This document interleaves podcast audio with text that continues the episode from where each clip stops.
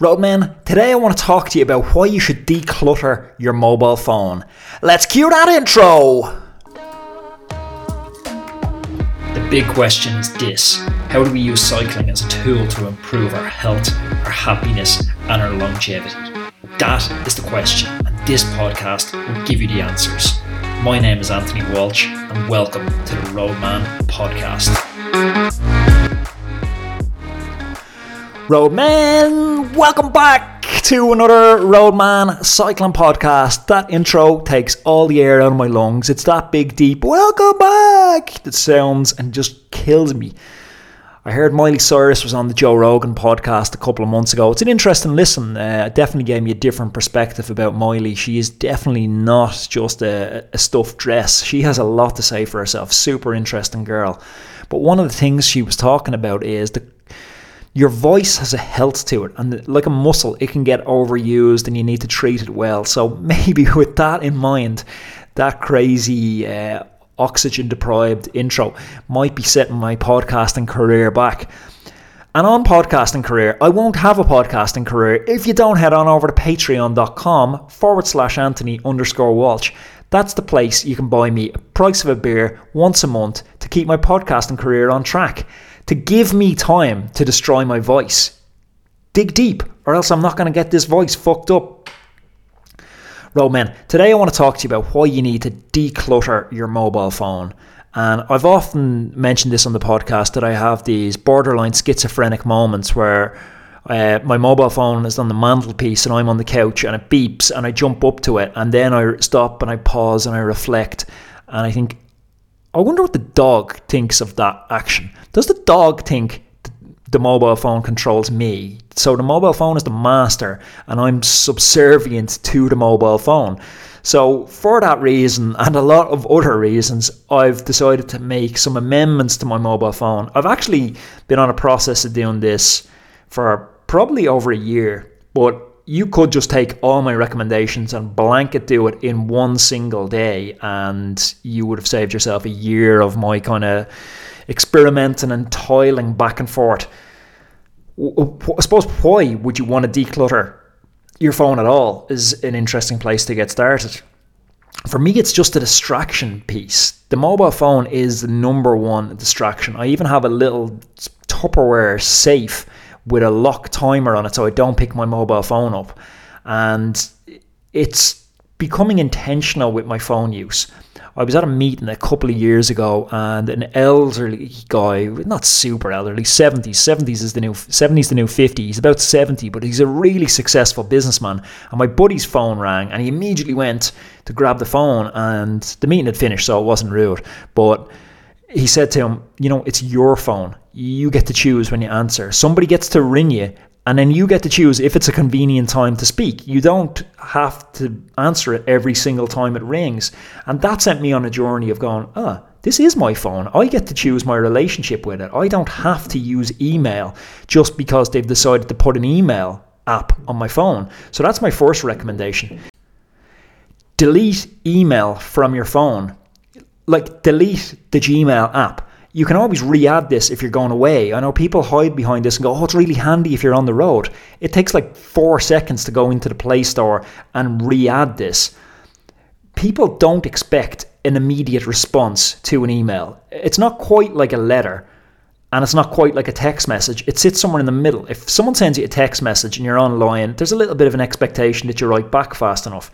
If you post somebody a letter, there's not an expectation that you get a response for weeks. Email sits somewhere in the middle. If you send me an email, you don't expect to get an instant reply. You're happy enough to get a reply in a couple of days. So we don't need immediate access to this. We can jump on the computer later on that day or batch them once a week and get to all our emails.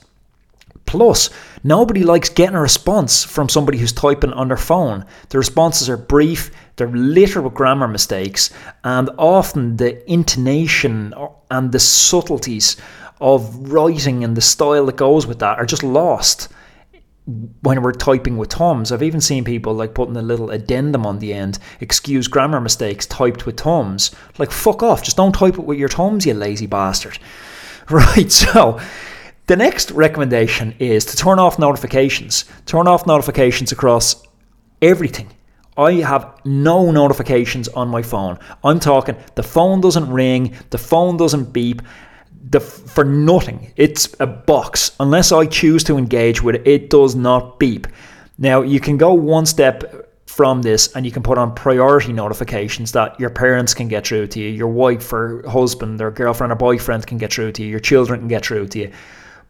But I don't have anything on. If someone calls me, they know I'll call them back at a time that suits me. If someone calls me two, three times, I see two, three missed calls, I know I need to get back to that straight away.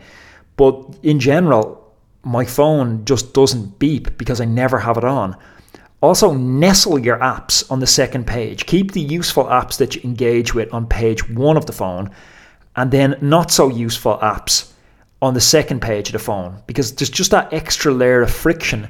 And when you have to scroll across the second page and then they're in a folder and the folder is labeled time wasting and you have your apps inside a folder that's called time wasting, you're less likely to scroll to page two, click into a folder with a negative disclaimer that says time wasting and actually go in and waste time on that app. It's just setting up that little layer of friction works super well. Also, I've deleted Facebook, Instagram, and Twitter all from my mobile phone. If I want to access them on my mobile phone, like I spoke about in a previous podcast, because I'm sitting on the shitter and I want something to do, great book, Twitter on the shitter. Interesting read. That's a tangent. But if I want to log into Facebook, Instagram, Twitter, I'll log in through my browser. I'll open Chrome, go to www.twitter.com, I'll put in my username, I'll put in my password, and I'll log in. 99% of the time, that layer of friction of having to go there, put in my username, put in my password, which I forget nine times out of 10, that's enough to stop me engaging and interacting on those time wasting apps. And finally, don't use your phone as your alarm clock in the morning. Get an old school alarm clock. The worst thing you can do, and I've talked about this time and time again on morning routines, you pick up your phone straight away, and what do you do? Oh, I've got a notification. Oh, look, someone tagged me in this bullshit on Instagram, on Facebook, and then you're deep into it and you're in this, and it like we talked about it on another podcast this week, this spiral of negativity, getting caught commenting on people shit on social media that you can't control, and yet you're wasting your time and your energy. And don't forget, time and energy, it's not just all the same. We have deeper levels of focus.